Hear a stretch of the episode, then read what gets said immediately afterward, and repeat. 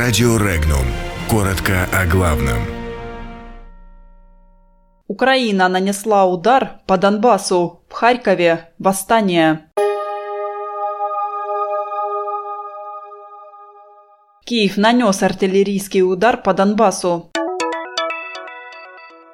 Назначен новый исполняющий обязанности главы Пентагона.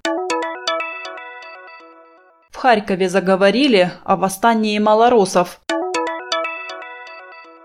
В России могут увеличить обидное пособие на детей. Уральцы просят Путина переселить чиновников в аварийные дома.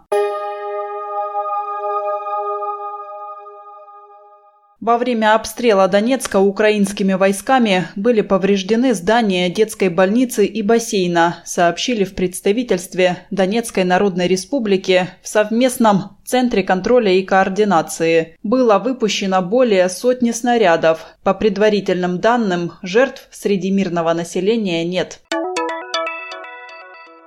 Исполняющий обязанности министра обороны США Патрик Шенахен передаст свои полномочия нынешнему министру сухопутных войск Марку Эсперу. Об этом сообщает пресс-служба Пентагона. Произойдет это 24 июня.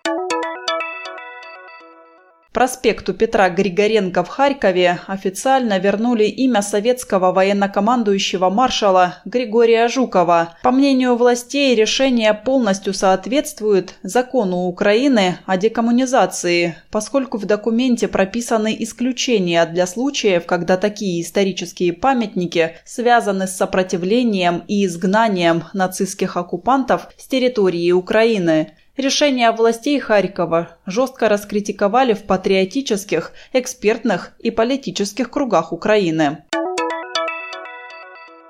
Увеличить размер пособия на детей от полутора до трех лет до прожиточного минимума предлагает российское правительство. Об этом заявил премьер-министр России Дмитрий Медведев. Он пояснил, что говорит об очень небольшом пособии в размере 50 рублей, которое ввели в 1994 году и с тех пор ни разу не индексировали. Размер выплаты вызывает лишь недоумение и обиду.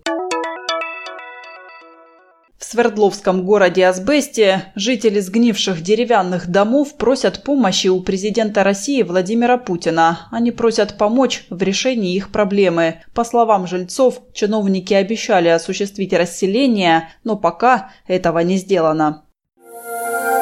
Подробности читайте на сайте Regnum.ru.